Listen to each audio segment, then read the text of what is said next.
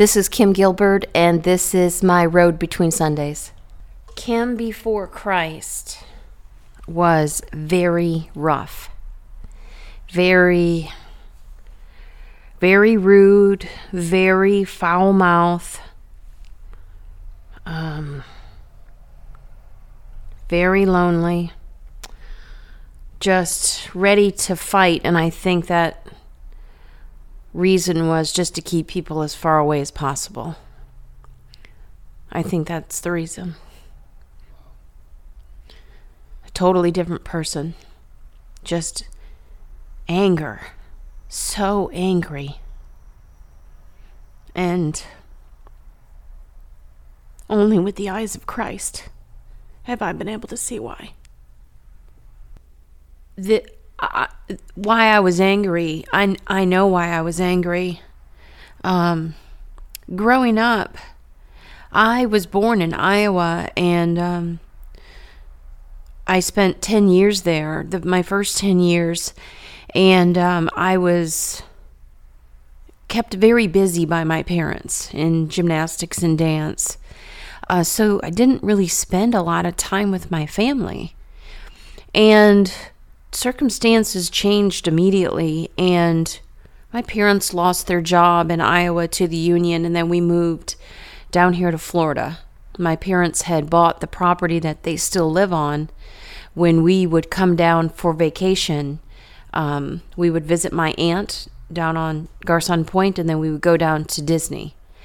And so we, my parents picked up and moved us down here to Florida and we went from a beautiful three bedroom house with my own bedroom and all that to a single wide trailer that I then shared a bedroom with my brother. And um, my life changed overnight.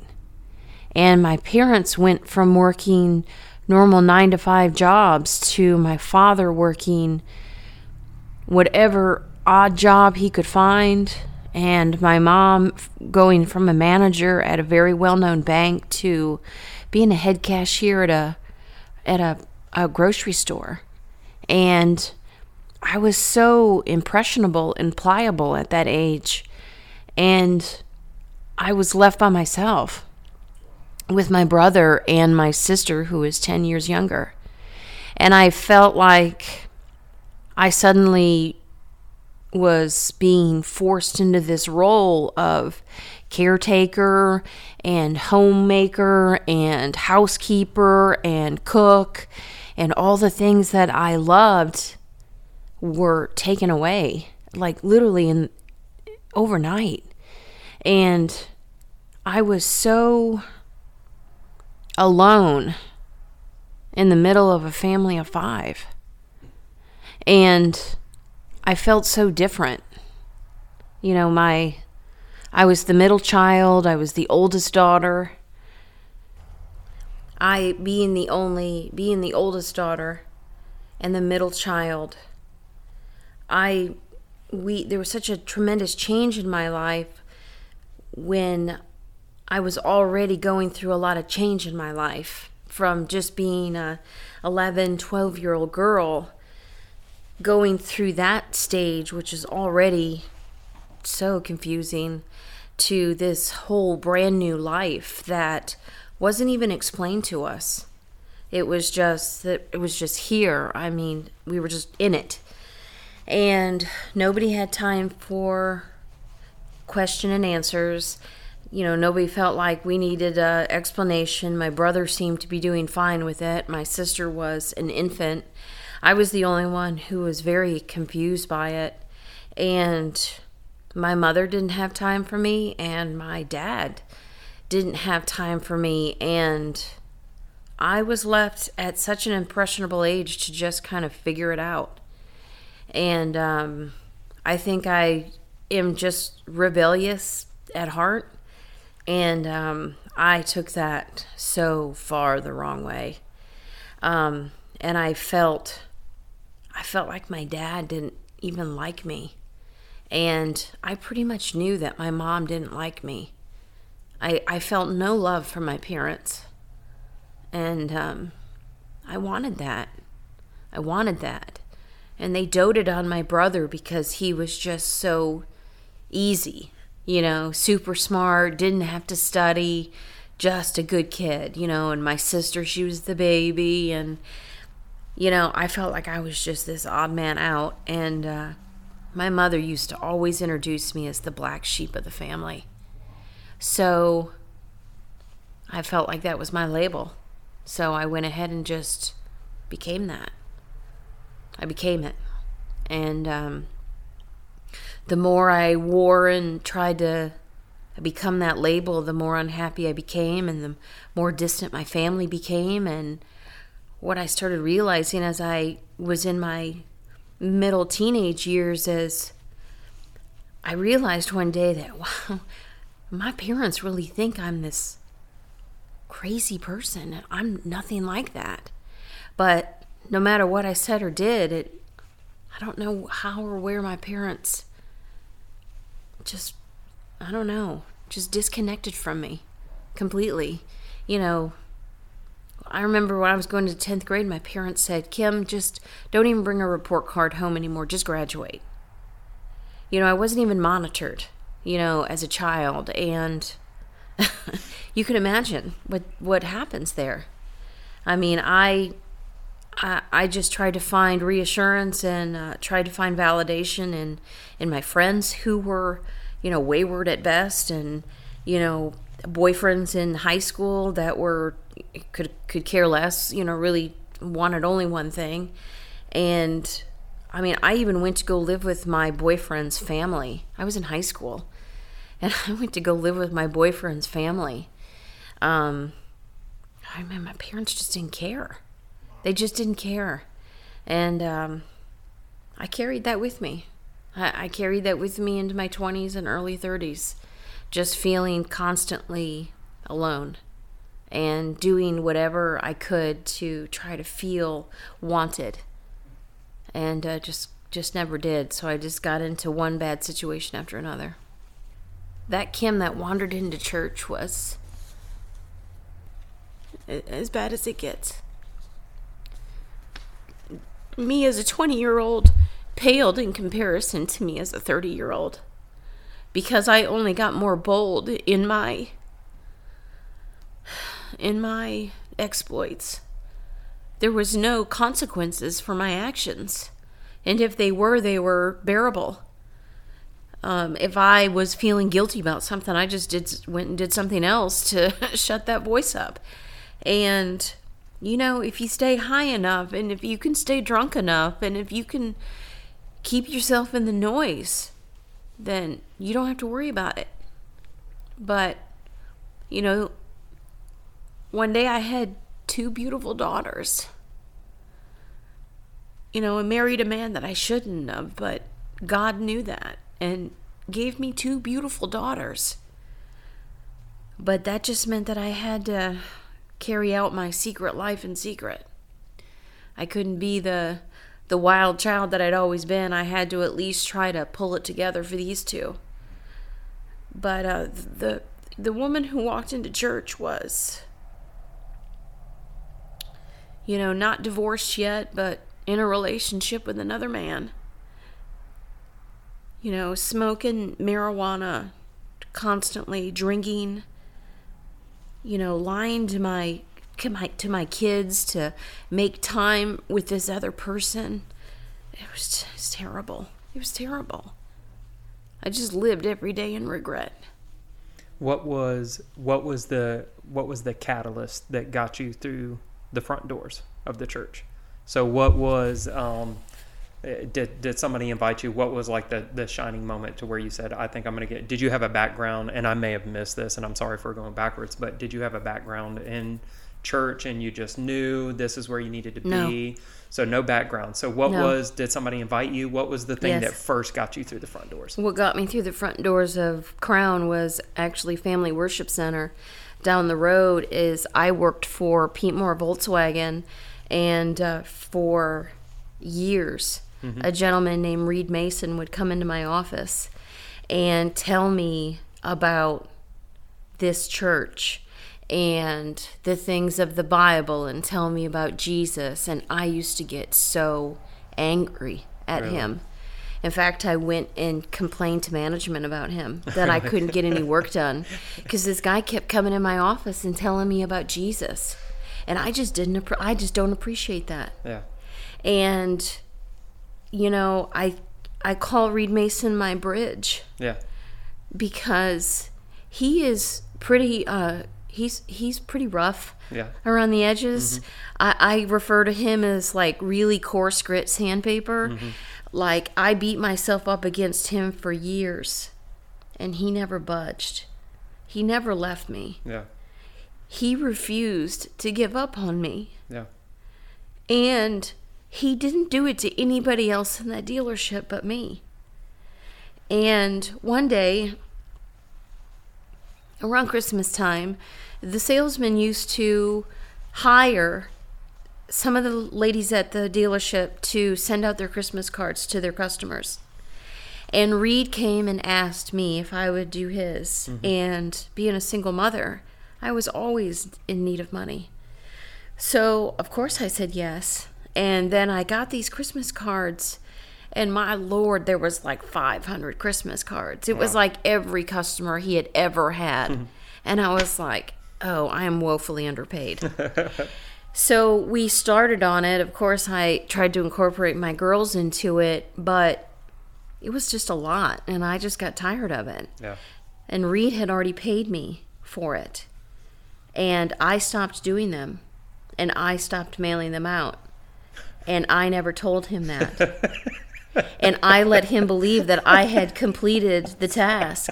Oh, it's okay. Yeah. Yeah, That's good. it's okay. Um, and he was out on uh, a medical leave, and I was busy buying Christmas gift for my girls off of money that I had now basically stolen. And little did I know that his constant pestering me with this man named Jesus had broken through this incredibly Come on. incredibly tough exterior. And, um, Lord, some seed got in there. And, um, I sat with the realization that I had stolen from a man who was trying to help me. Yeah. And um, whereas I could before I could quiet this voice, this nag of a voice, I couldn't quiet this voice. No amount of marijuana, no amount of drinking, no amount, no amount of loose living could quiet this. I mean, I remember being in situations that I shouldn't have been in, and this voice constantly, you stole from him. Wow. You stole from him Wow. um, it was terrible that I couldn't take it anymore. I couldn't work, I couldn't eat, I couldn't sleep. It was just constant. That I picked up the phone one day and um, he picked up. He picked up and I said, "Reed, I I have something to tell you." And I told him what I did, and I told him I stole from you. I never finished the cre- uh, the Christmas cards. How long after? I'm sorry, but how long after? Like, was this far? Like right after Christmas, like January first, or was this like? It, it was still within the season. Okay. It was still within the season. Yeah. Um, and he said two things to me. And he said, I forgive you, darling. And his second thing he said is, Now, when are you coming to church? And I said, I'm coming soon.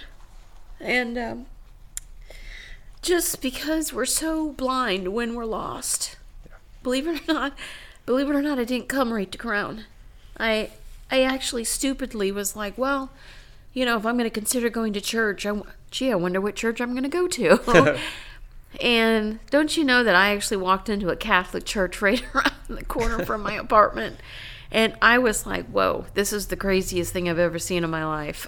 like, it was crazy. And uh, me and my girls actually, we just left during the service because Lord, my legs were tired. Standing in the sitting was absurd. I'd never seen anything like it. And the smoke, I couldn't, I couldn't, it, it was crazy. Anyway, we had to get out of there. And then th- one day I heard this voice, and it was just like, dummy, go where Reed is going. Yeah. And um, at that time, we shared the Family Worship Center. And I went. I don't know if it was a Sunday or a Wednesday. I didn't know the imp- importance of that day. I wish I would have wrote, written down the date, but I didn't. But that's what got me through the doors of that church. That's awesome. My thievery. I got you. Yeah. Yeah.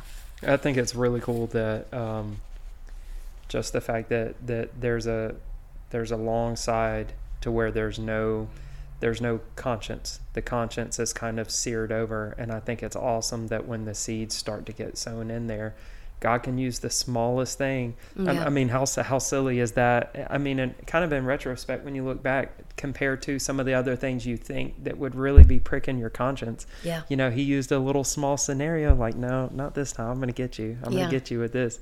He's Christmas such a cards. yeah. He's such a pursuer. He's Yeah. he's so awesome. Yeah. When it, when I walked through the doors of the Family Worship Center, I I felt a little nervous because I mean I didn't I didn't know these people and it was a very small group, so it's very hard to hide in small groups. Um, but Reed was there, and Reed, um, although sometimes could be a lot of salt, he has this beautiful knack of being just this rock when you need him to be. And um, we sat next to each other, and um, I didn't know what to expect because I'd never been in church before. I'd never actually sat through a church service. I'd never in my life heard a sermon. I, I'd never in my life stood and experienced worship. So it was all a brand new experience for me that very first night. And I actually don't even remember the worship because it was very different than what we have now. But I just remember Pastor Johnny. And I just remember it was so uh, prophetic because we we kept the lights off to save money at that church and so i i was sitting in the dark literally in the dark and pastor johnny was the only one illuminated and it was just this young skinny fresh fresh faced guy up there telling me a story about the prodigal son and I couldn't believe it because I was like, I thought Reed had told him about me. and he was making something up. But there it was in the Bible. And I couldn't believe it. Yeah. I was like, wait, you mean. You mean the Bible is about people like me? like there's someone as filthy in their sin as I am? And this is this is for those people That's amazing. and um, i just remember feeling i just remember feeling like i think this is what i've been missing in my life i feel like i feel like i see my father looking at me i i feel something I really feel the love of a father, and I didn't even know anything about Father God. Yeah. And uh, Pastor Johnny, Lord, everybody in that church was saved but me. but because he's faithful, J- Pastor Johnny, we sh- closed our eyes, and if you haven't received Christ, raise your hand. And I don't even know how my hand got in the air. Yeah. And I tell people all the time, I said, when I opened my eyes, I hurried up and pulled it back down because I thought I volunteered for something and then I didn't know these people. And I'm like, Lord, what did I volunteer for? Something good. Something fantastic. Yeah. And it was so quiet. And then he said, if you had your hand in the air, if you would, come down and publicly accept Christ as your Lord and Savior. I remember just the same power that put my hand in the air propelled me to the front of that church. I don't even remember walking to the front of that church. But I remember pushing Reed out of the way so that I could get there faster. And I remember standing with this man. And as God is my witness, all I saw was light. And Pastor Johnny asked Sister Joyce Seymour to stand with me, of all people, for me to receive Christ with. Yeah. And she stood with me, and I heard her praying, and I don't know what she prayed. And I heard Pastor Johnny, and I don't know what he was saying, but I know that my lips were moving, and I was repeating it. And people tell me, Kim, we didn't know what to expect because you didn't shed a tear. But I remember crying hysterically. Really. And I think that I was crying inside. Pure joy. I don't even remember being able to form the words.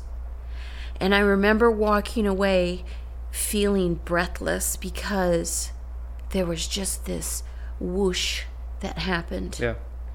And somebody told me the other day, Kim, that whoosh was you going from death to life. That's really cool. And it has really stuck with me Yeah.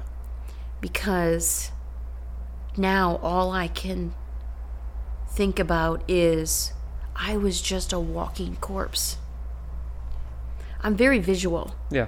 I'm very visual. That's why in church, Pastor Johnny says things. I just laugh so so hard because like I just see it. Yeah. You know, I can see it, and it's very funny to me. I I see that I see it. I I see what I I can see what I looked like before. Yeah. Literally a walking corpse. And when I walked out of that light, man, I was glowing. I was glowing. I felt like, whoa. I don't know what just happened there, but I feel totally different. and we went to work the next day, and Reed Mason was going around and telling everybody at the dealership, hey, guess what? Kim got saved. Kim got saved. Kim got saved. I was walking around to go to the bathroom, and the service guy said, Hey, Kim, congratulations. I heard you got saved. And I was like, Wait, what? Who told you that? and he said, Reed told us that. And I had, I went, ran over to Reed. I said, Hey, man, don't tell anybody that. I don't know what happened. So I don't have a word for that. I don't have, Yeah. I don't know what happened. You don't have a gauge. I don't want to yeah. mess this up. Yeah. Okay. So don't tell anybody until I figure it out. And he was like, okay, Kim, I'm sorry. I was just excited for you. And I said, okay. Did did HR get another call for that one or no? No. That, there was a little more a little more mercy with him now. you, you know, it was when, when when two people are together in Christ, Yeah. it's very powerful. Yeah. And things changed at that dealership. The darkness was unnoticed because when I believed, I believed. Come on. There was never a moment in my in my walk. There's never been a moment in my walk that I'm like, well, maybe this isn't quite what I thought. That without fail, uh, let me tell you something. I stood on the edge of that cliff, and God said jump, and let me tell you, I jumped. Come on. I, I'm like that kid that's just like, I don't care if you're ready or not. Here I come. Is that not how it should be though? It should be. Yeah. There was no let me test it, let Yeah. me let me maybe, let me try this out for a couple weeks, let me nothing. It was I just knew. Yeah. I, I, I knew there was no hesitation whatsoever. And, and can I ask, and I don't mean to interrupt you, but can I ask, why do you think that is? Why do you think that there are some people who just at first glance, it's like it's love at first sight with Christ, and it's it's no, not, and uh, I'm I've sorry, maybe I said that that. wrong. Not not not love at first sight, but I mean there's that uh, like that No, child life. I'll jump off a cliff, and some it- people it's like You mm, said it correct. yeah, You said it correct. I, I don't know if maybe pe- pe- people like me that were so hungry for that love. yeah, and we we I was able to recognize it immediately, but it was love at first sight for me. yeah. I fell madly in love with Christ, Come on, madly in love with him. And I have such a love for my heavenly Father. That that love that I have for my heavenly Father was such an overflowing love. I was able to love on my parents who inadvertently created this void in me. Yeah. And I was able to fill that void with the love of Christ in their lives Yeah. and repair a relationship that I don't even know if they've ever recognized or even uh, admitted was broken Yeah.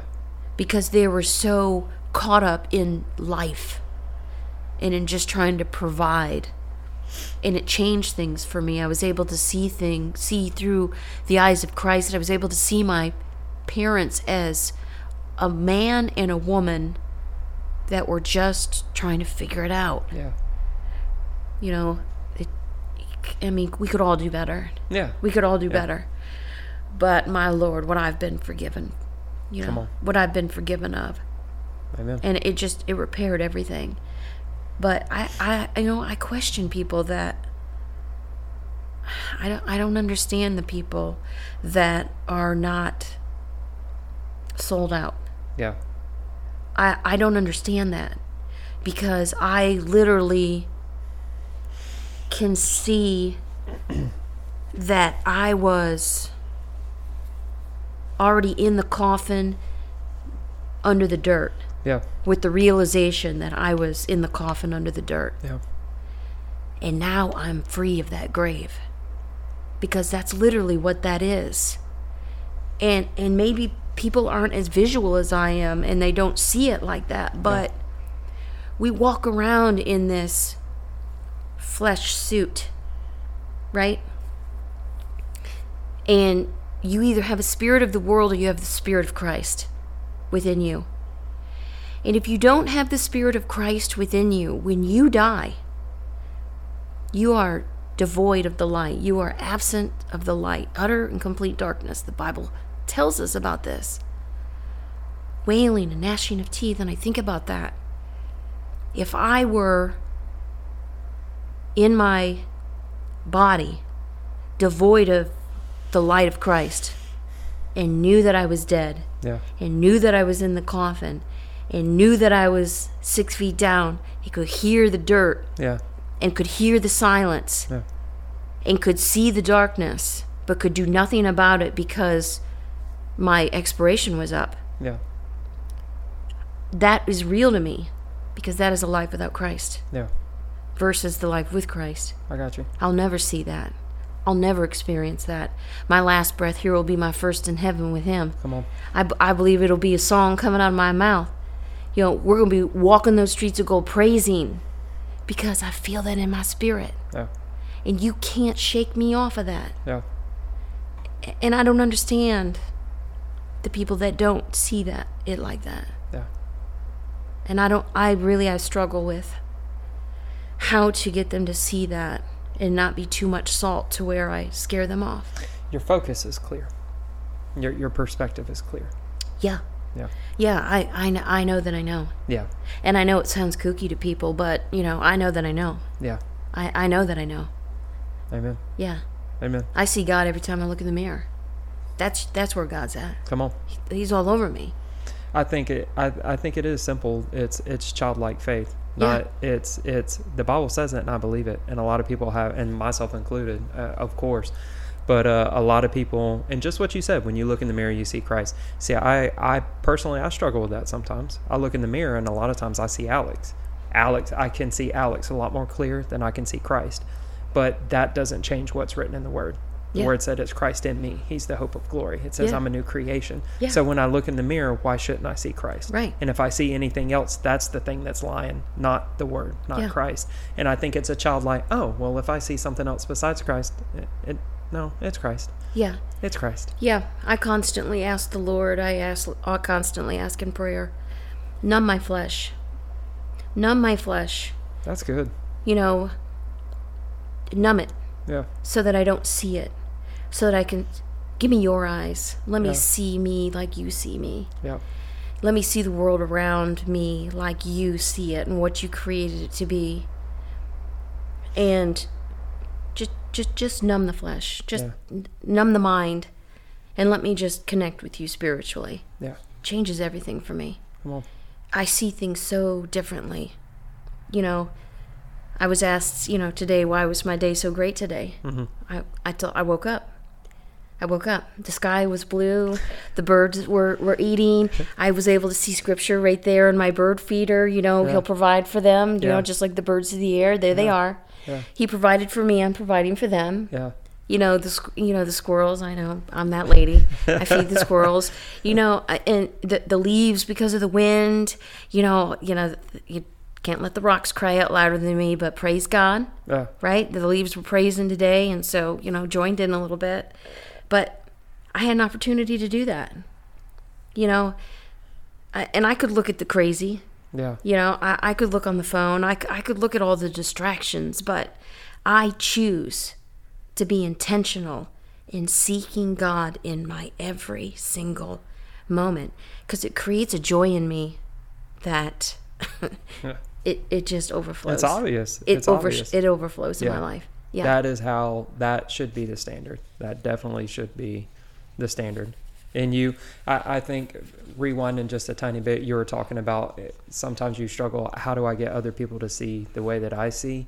It's it's that it's the consistency in that every day when they see that, eventually that will click. The people you're in front of when they say it never life never gets to her. Even the things that other people would see and recognize as not a good thing, it doesn't matter. It's almost like she can't even tell that that's going on in her life because she only has this this simple, powerful focus right here. it's happening. Yeah, It's happening in my life with my sister who is not saved. And it's happening. come on. And um, I asked her to listen to the testimony that I did on the radio a couple Yeah. weeks ago, and she did. And um, she thought it was amazing. And, um, you know, the Lord put her on my heart for Valentine's Day because she is a single mother as well. And um, I just took the opportunity to just tell her that you're worthy, Yeah, you're beautiful, yeah, you're loved, right? And she made a reference. She said, God really knew what he was doing when he put you as my big sister. And for my unsaved sister to make any reference of God tells me, okay, we're onto something here. yeah. We're onto something. And I just got to keep living my life that way. Do do you see the the Reed Mason to to Kim the the the scattering the seeds Oh, yeah. and then and Yeah. then one's gonna stick. You yeah know? It's, yeah because i um i think you know my um you know my my independence which sometimes is my downfall being being independent and i think maybe just that being from my past till till now just feeling like i had to do it on my own i was the only person that i could count on yeah, um, I think it just built up an outer shell to where I don't seem to recognize um, offenses like most people do. yeah, You know, and and it's it's why I'm I'm slowly warming up to relationships with, you know, friendships with women, um, because I, I am a little rough on the edges. You know, I am a little, you know, crass sometimes with my responses. You know, I do gravitate towards men more because I feel like they're, you know, a little bit easier to talk to. So I, I'm working on all of that amen. but um i think i had i have to be like that to reach people like my sister Yeah, you know who are still a little rougher on the edges you know who may come back Yeah. with something because i'm fully prepared to come right back as well. Amen. where somebody else may not you know? Come on, come on. yeah. Pursuing love. Always. pursuing. Pursuing. Always. yeah. So where worship changed for me was a real moment. It was a real it's a, it's one of the i feel it's like it's one of the biggest testimonies in my life is i didn't like worship and people are like whoa what you Mm-hmm. Yeah, yeah. what in the world um, i feel like you're gonna come and club us if we don't get our hands in the air and i'm like well just keep that in mind keep that in mind if i turn around and see you sipping coffee which you're not supposed to have in the sanctuary Just saying. anyway just saying but i i when i gave my life to christ i knew only one single thing and that was i needed to be i needed to be sitting in front of that man pastor johnny Yeah. so that i could hear what was coming out of his mouth because whatever was coming out of his mouth i was finding in the bible that reed had give, had bought for me and it was lining up Yeah, and it was making sense. And when I applied that into my life, I was seeing real, tangible change. I'm talking like real. yeah, And I, I would tell Reed it all the time, I'm like, I, I really, I'm sure this is probably the wrong analogy, but I almost feel like I hit the winning scratch off ticket here because everything that is coming out of his mouth, Yeah. I'm applying to my to my life Yeah. based on what's in this book, and I am seeing a real life change in my finances, Yeah. um, you know, in my living situation. Mm-hmm. Everything was changing in my life. And I just knew that I needed to be in front of Pastor Johnny because he wasn't mixing it. It wasn't him, it was God that was speaking through him. And Jana, God bless her, was a delay to me getting to that word. I was so hungry for it that the worship was a delay. Yeah. That's all, you know. And I remember we would Shut, shut, stand stop with all the singing so we can go ahead and get to the preaching. pretty much. Yeah, pretty you. much. And I'd be got you. like, "My lord, is this the third song we've sang?" I mean, I would be like, Has she heard you talk like this, by the way? Oh yes, oh yes, yeah. Um, I, there would be times I'd be like, "She's going on a fourth song. Like this is crazy. How many songs are we doing today?"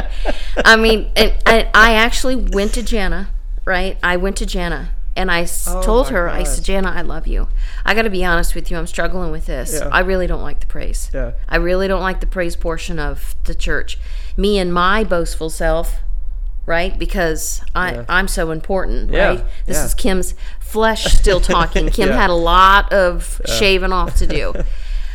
Surely they're going to change the service because Kim, Why would they not? right? Yeah. So because I'm so important, and then I come the next Sunday and I'm like, oh, oh, great, they added a song. Now we're on five. so it was it was crazy. So, but the crazy part about it was, Yeah. is that out of church, Mm-hmm.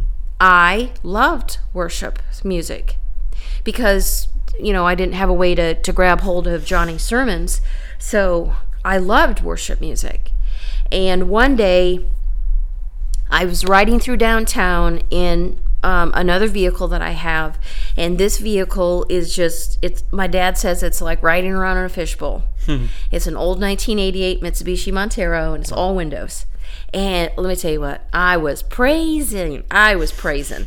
I had my hands in the air. I mean, this. I mean, I was blowing the speakers out. I was praising. I was off. I was just. I You're- was riding you're that lady. I was that one. Okay.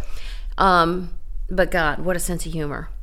So I'm down on Garden, and all of a sudden I'm rocking and rolling through Garden Street and blowing past people in traffic. So God goes ahead and gives us a couple of red lights.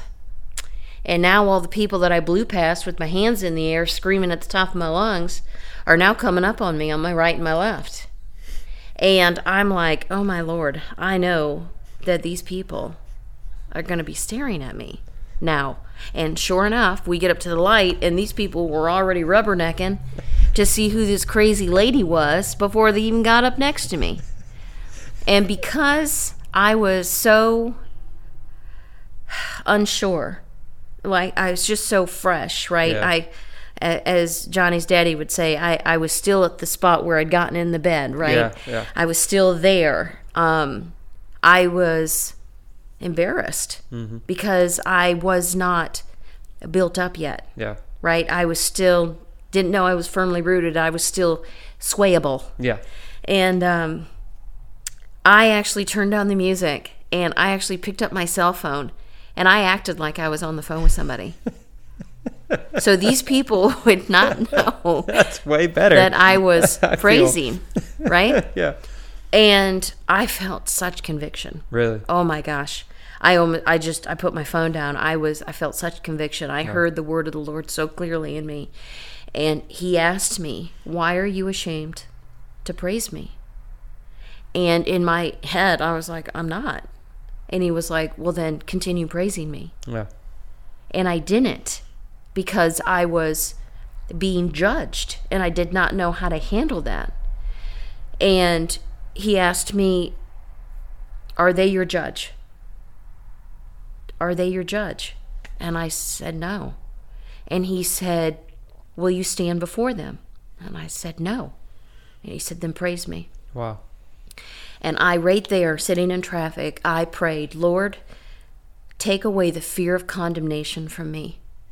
Take away the fear of condemnation from me for praising you the way that you deserve to be praised. Yeah. And fill me with the spirit to praise you in truly in truth and in, in spirit. And numb my flesh and take away that fear of condemnation of being judged for praising you Yeah. openly. And I walked into church the next Sunday and it was on. It was on. It was over. It was it. I moved to the front of the church. It was over. I was kicking coffees and scaring babies because it was on. it was on. That's and awesome. I remember Jana walking away like, what in the world happened to her? Yeah. and I prayed. I prayed Yeah. for it. And so when when people come to me and they say to me, "Man, I wish I could praise like you," it really bothers me because there there is no me. Yeah. There is no me. Don't look at me. It is the spirit within me Yeah. that is worshiping God. And I know people have said, well, it's relational, it's this, it's that. Well, okay, uh, I'm sorry, but we should all have this uh, this relationship with Christ. He did the same thing for all of us. You're right. he you're did right. the same thing for all of us. You're right. I was filthy. Mm-hmm. I, you know, was I was I a needle drug user? No, but I was a drug user. Yeah. You know, was I uh, committing adultery? Yeah. Yeah, all right. I knew I was getting divorced, but I was still committing adultery. Yeah. Right? He did the same thing for all of us. Yeah.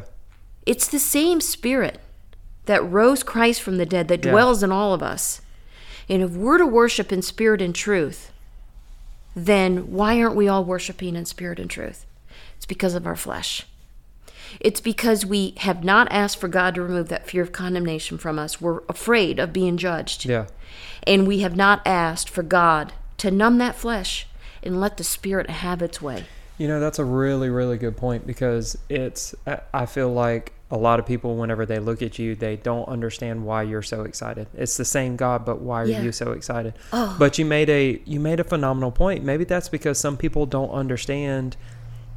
Maybe people don't understand that they've for, been forgiven for just as much as you have. Because like it's, it, it reminds me of that story in the Bible where Jesus is talking uh, to the disciples, and they say she's been forgiven much. That's why she loves much because Yeah. they couldn't understand why she would make a sacrifice like Yeah. that. Why they don't understand why is it that that and it's well it's because she understands how much she's been forgiven. Yeah. And some people look at that and they say, well, you've been forgiven of let's say this much. I've only been forgiven of this much, so I don't really understand what it means to be that dirty and now be this clean. Yeah. But what people don't understand is there is no levels of dirty. It's either clean or or unclean. It It's- period. There's when God Yeah. looked at me before Christ, I wasn't more or less dirty than you before Christ. Yeah. We've all been forgiven of everything. It's it's the it's the it's the death to life It, yeah. that that excites me. Yeah.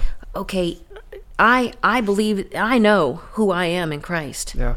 You will never get me off of that. Come on. Ever.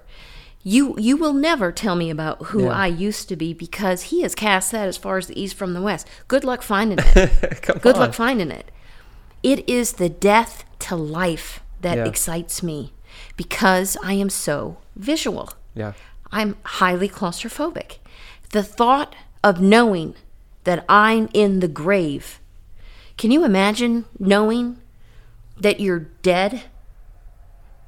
You can't see anything, but you can still hear. You can't move because you're dead. Can you imagine? I've never thought about Can you that imagine? transition. Visit, visit. You You're know, like you're that. you're dead. Yeah. okay you're dead but you're still in that body that's no longer moving Yeah. can no longer speak right but you can hear what's going on you can't see because your eyes don't work anymore but you can hear what's going on and you can hear the, the family wailing and crying because you're dead you can hear your family screaming oh my gosh she's dead she's dead you, you can tell you're being taken away. You can hear the zip of the bag. You, you know you're in the cooler. It's completely dark. Can you imagine knowing that you're dead? Having that knowledge, the consciousness that you're dead, you're in complete darkness. All you can hear is other people wailing and screaming because they're dead too and they never received Christ. You can you can hear the preparation for the funeral. You you can hear the music. You can hear you can hear it. Wow. You you can you you know you're going to the cemetery. You can hear yourself going down. You can hear the dirt. And then you can hear the silence. Can you imagine that? Wow. Can you imagine that? Now imagine that all of that is taking place and somebody walks in and says, Hey, Kim, come up out of that. I already did that for you. I already did all of that for you. You get up out of there and you see that right there? That's the door to your room that I've been preparing for you. Dude. Now I want you to walk into that room and I want you to shut your door. This is in Isaiah. Yeah. I want you to walk in that door and I want you to shut it behind you and I just want you to just enjoy it for a little bit. All right, I got some work to do over here on this and I'm going to let you know when I need you. I want you to go back here and I want you to enjoy it. And back behind that door, the Bible tells us that like believers are back behind there and we say to ourselves, He's the one. He's the one we've been waiting for. He's the one that paid for it. That's the Christ. it's not because I was a filthy whore. It's not because I was a weed smoker. I have been translated from that dirty, dusty grave, from that rotting, filthy corpse, to walking streets of gold, robes of white. I'm walking from glory to glory. I'm in a room that He's prepared for me with the desires of my heart. Everything that matters to me, just the secret, secret, secret petitions of my heart are behind that door. And I'm going to shut that door, and the like believers, my family, my church believing family, brothers and sisters I've never met before, we're all going to just sit there like children and be like, oh my gosh, He's the one. He's the one. That's why I praise Him. That's why I worship him. That's why I walk in reverent awe every single day. Because that's what he did for me. And that's what he did for you. That's what he did for anybody who has received him. You were dead. You were dead. Yeah. You were dead. And if your life ended like that, you would have been in that utter darkness, the wailing and the gnashing of the teeth. We're told about that so many places. Yeah. Don't glaze over it. There's a reason why it repeats. It's real. Yeah. The, the fire comes later. The fire comes later. It's cold. It's dark. It's Yeah. devoid of all light. I hate that. I hate the cold. I definitely hate the dark. I hate dark. I hate tight spaces for sure. Yeah.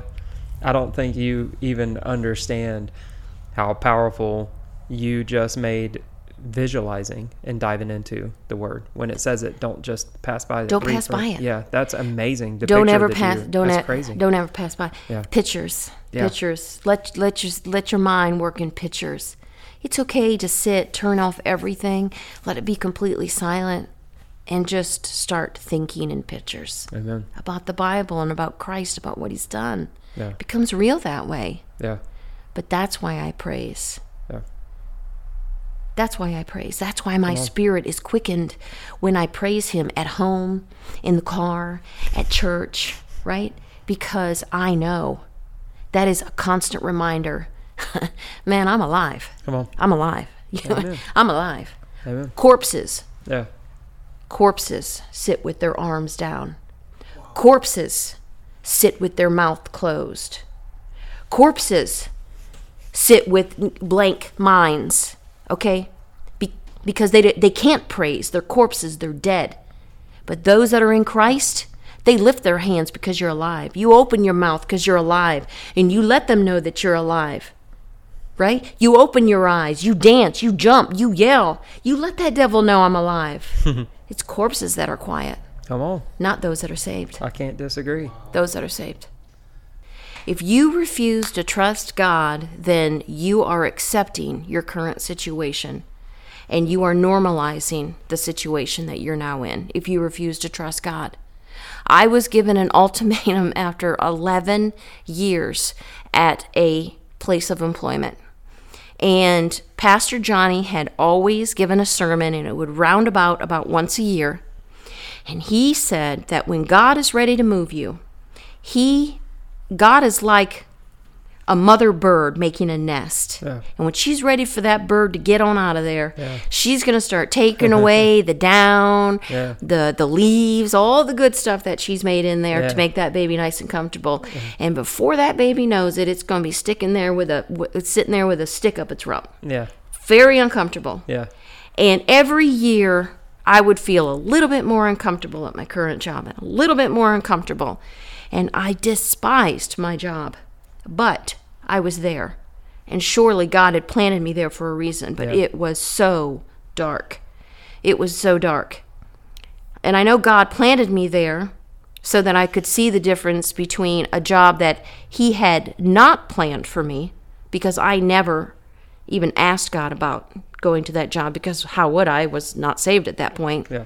Versus a job that I had prayed for three years prior to ever being given this ultimatum. I actually was taking, in my wonderful truck, I was taking a trailer of stuff to the dump.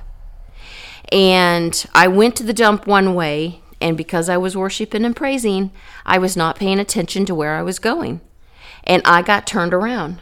And I said, Well, if I if I just head west, I'll make it home, right? I, I just mm-hmm. know I'll, I'll make it home. I know I drove east one way. If I drive west the other way, I'll get I'll get to something I recognize. I was worshiping and I was praising. Little did I know that I was on Nine Mile Road. I had taken a left off of Beulah Road and I was on Nine Mile Road. And I was worshiping and I was praising. And Navy Federal Campus came into view. And I don't even know if I'd ever even spoken in tongues up to that point.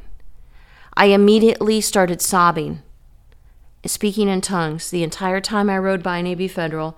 It was just illuminated in light like nothing I'd ever seen before. I mean, it was just like it was glowing. I put my hands to it. I know I claimed that. I know that I claimed it. As soon as I got by Navy Federal, it all ended. And I was like, whoa, what was that? Wow. That was crazy wow. right? Went about my life, Yeah. right? Because why, it, why not? I had no idea what just happened, which seems to be about right for my walk with Christ. Mm-hmm. It's just one great big surprise party. and after 11 years, Yeah. little did I know that God was getting me ready.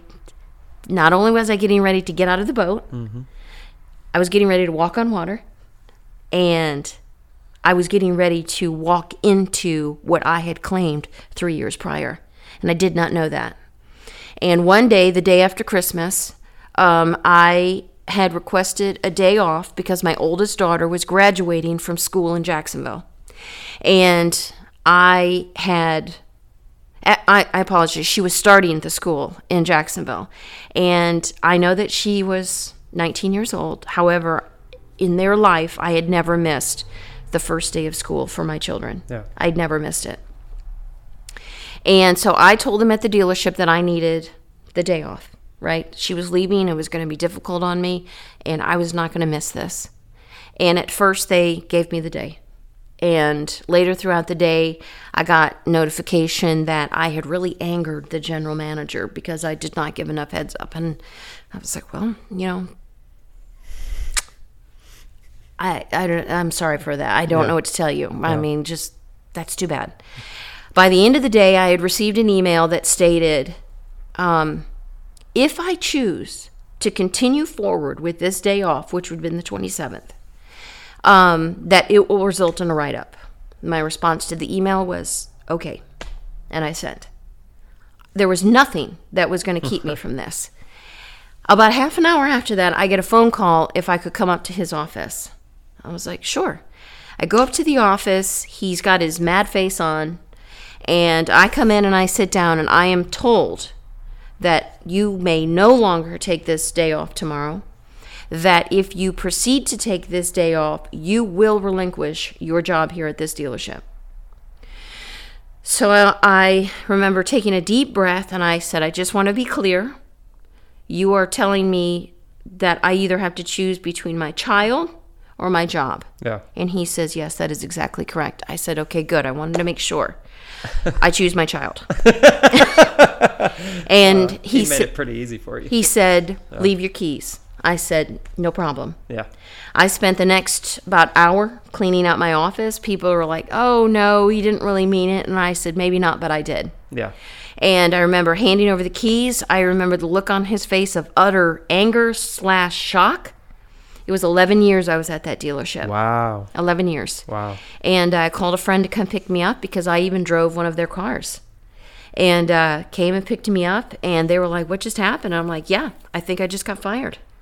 And um, that was the first day of the most terrifying walk of my life Yeah.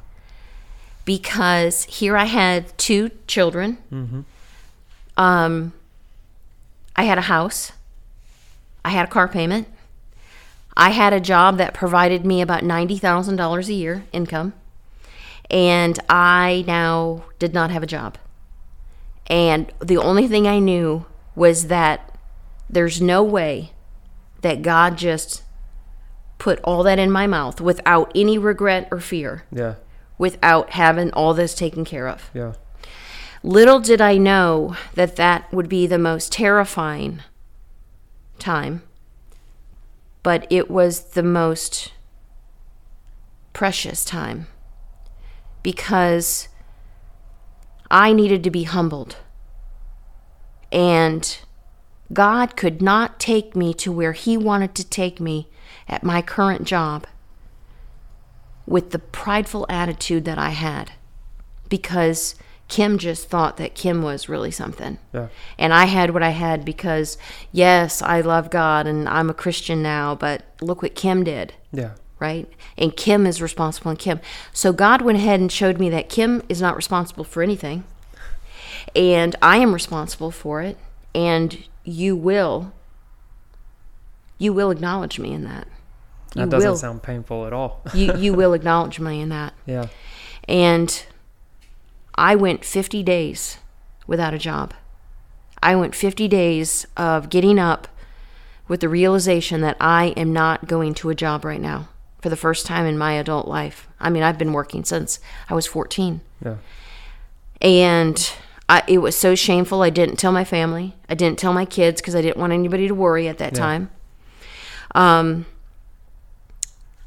I knew that I could go to another dealership, but everything in me, it felt so disgusting to me, the thought of going to another dealership. Hmm. It made me nauseous, the thought of it.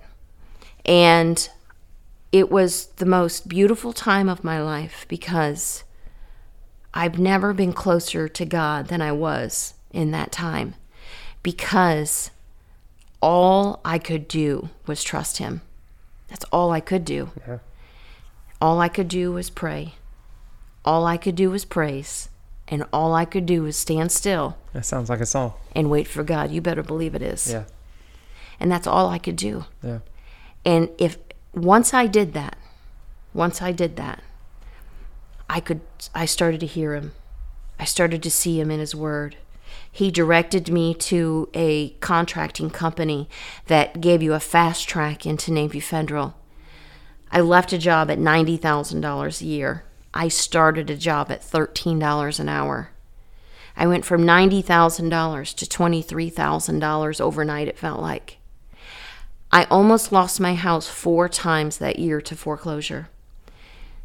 A lender in town let me fall tragically behind on my car payment because I was within 12 months of paying it. Everything that God had brought into my life, God let me keep.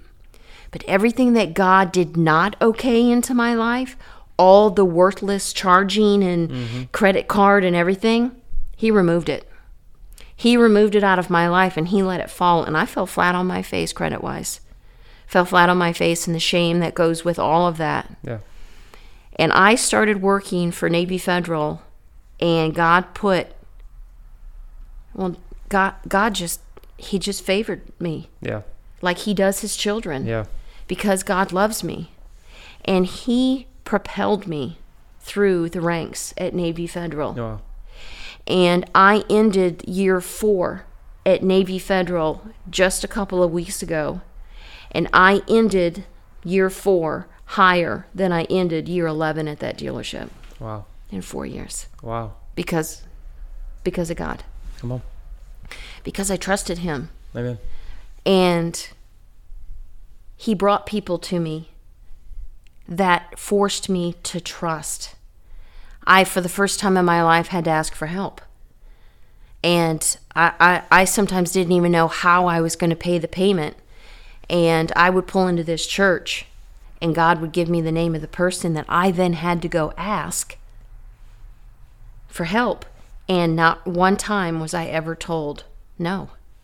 Wow. People would tell me, When do you need it? How much do you need?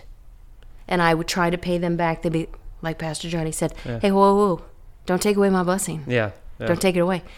And God told me who to go to.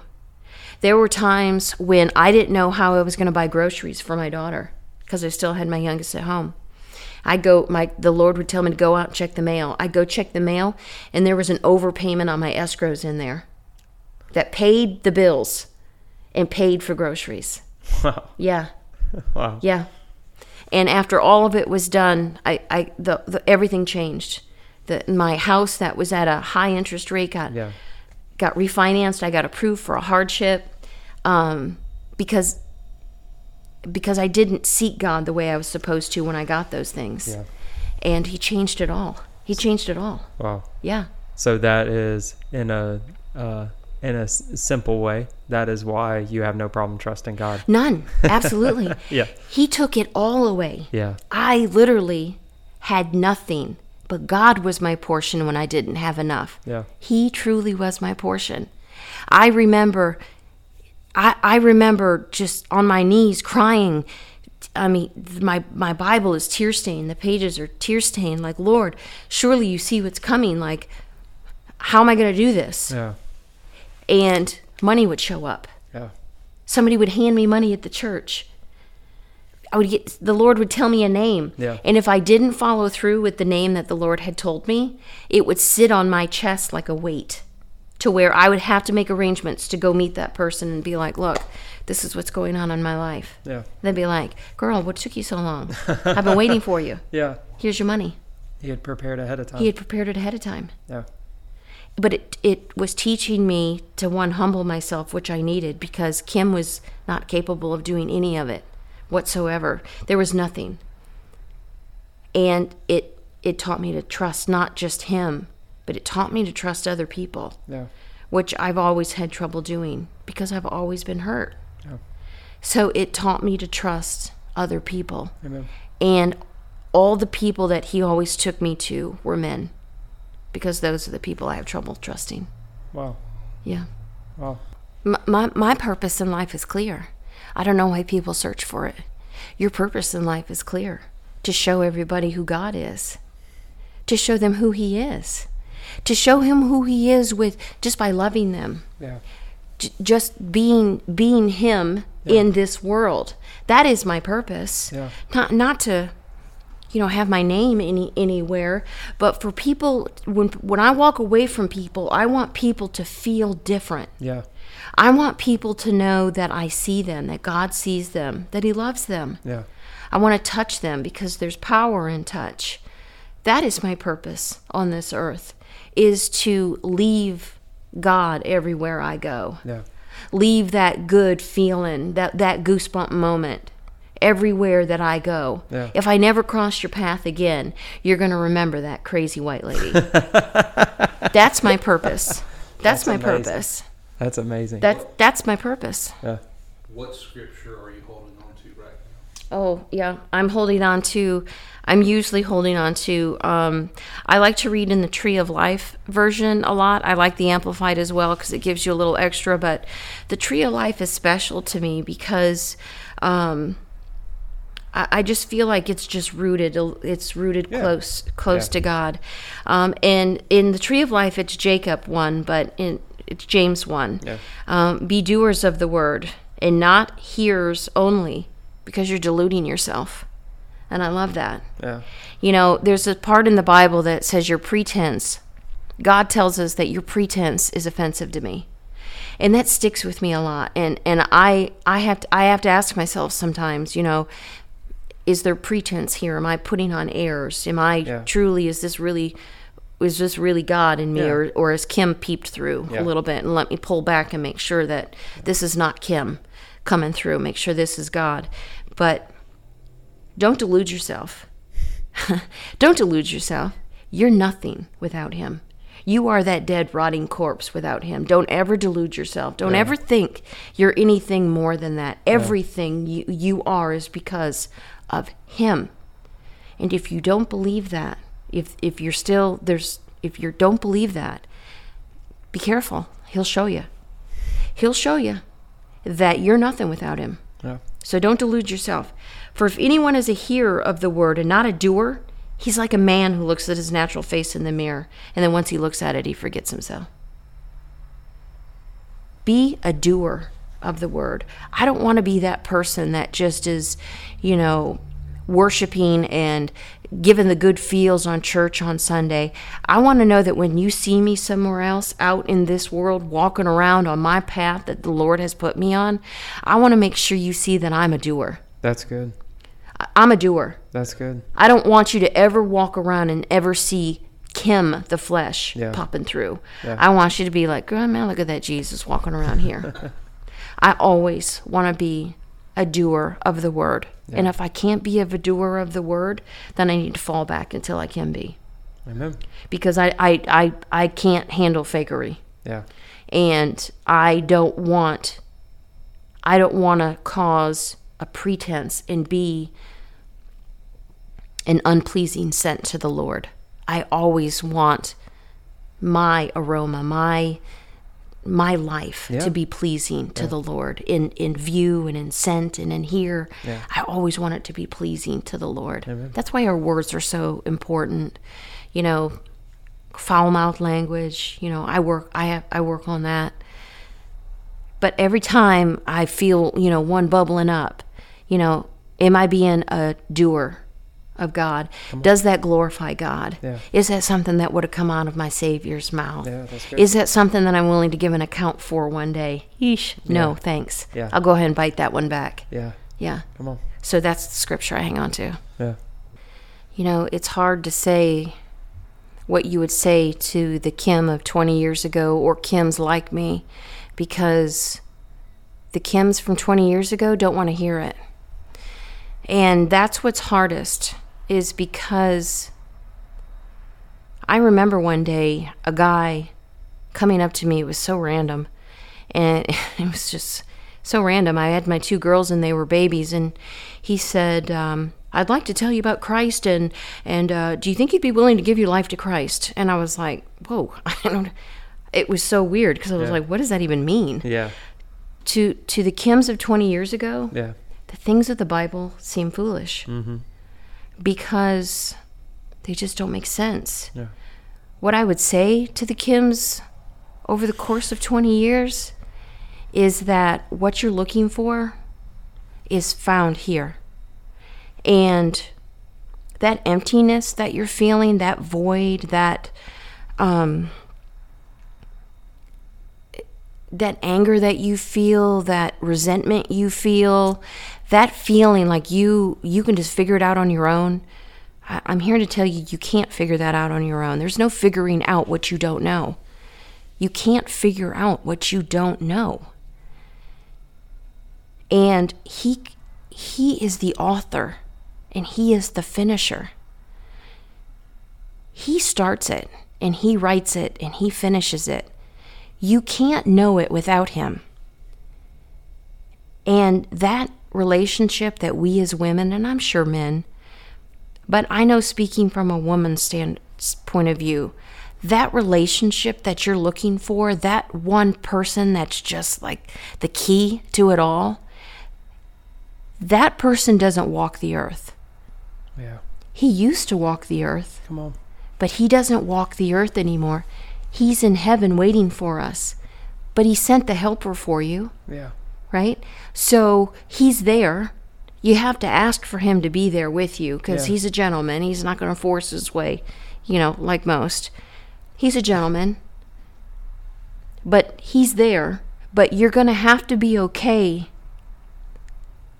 with the realization that you may be alone Yeah. that you may physically be alone. but you will have never felt so fulfilled. You may physically be alone, but you've never been more together Yeah. with someone. And you have to trust that process. And you have to trust that what you can't see right now will one day be seen. Yeah. And what you can see right now will one day not be seen. Praise God. Yeah. And you have to fall back on that in trust. And I know it sounds crazy and foolish, but trust me, one day, every knee will bow and every tongue will confess Come on. that Jesus Christ is Lord. And one day, one day, your day will be up. I think about that every New Year's Day. Yeah. People do New Year's revel- re- uh, resolutions because I'm visual. I think to myself every New Year's Day, I just lived through the day of my death. Day of my birth is Christmas Day. Yeah. But when January 1 rolls around, I just think to myself, wow, I just lived through the day of my death. One of those days that I just rolled through Yeah. will be the other day that matters for Kim Gilbert Yeah. because there's only two days that are recorded for each of us. Mm-hmm. So that Kim, those Kims that were me, that are me, I mean, your day will come. You know, there's one thing for certain we were all born and we will all die. Yeah. And what you see today will one day not be seen. And so I would just strongly encourage you to grasp onto the one that you can't see. But boy, can you feel him? Come on. Can, can you hear him? He's so, he permeates my life. Yeah.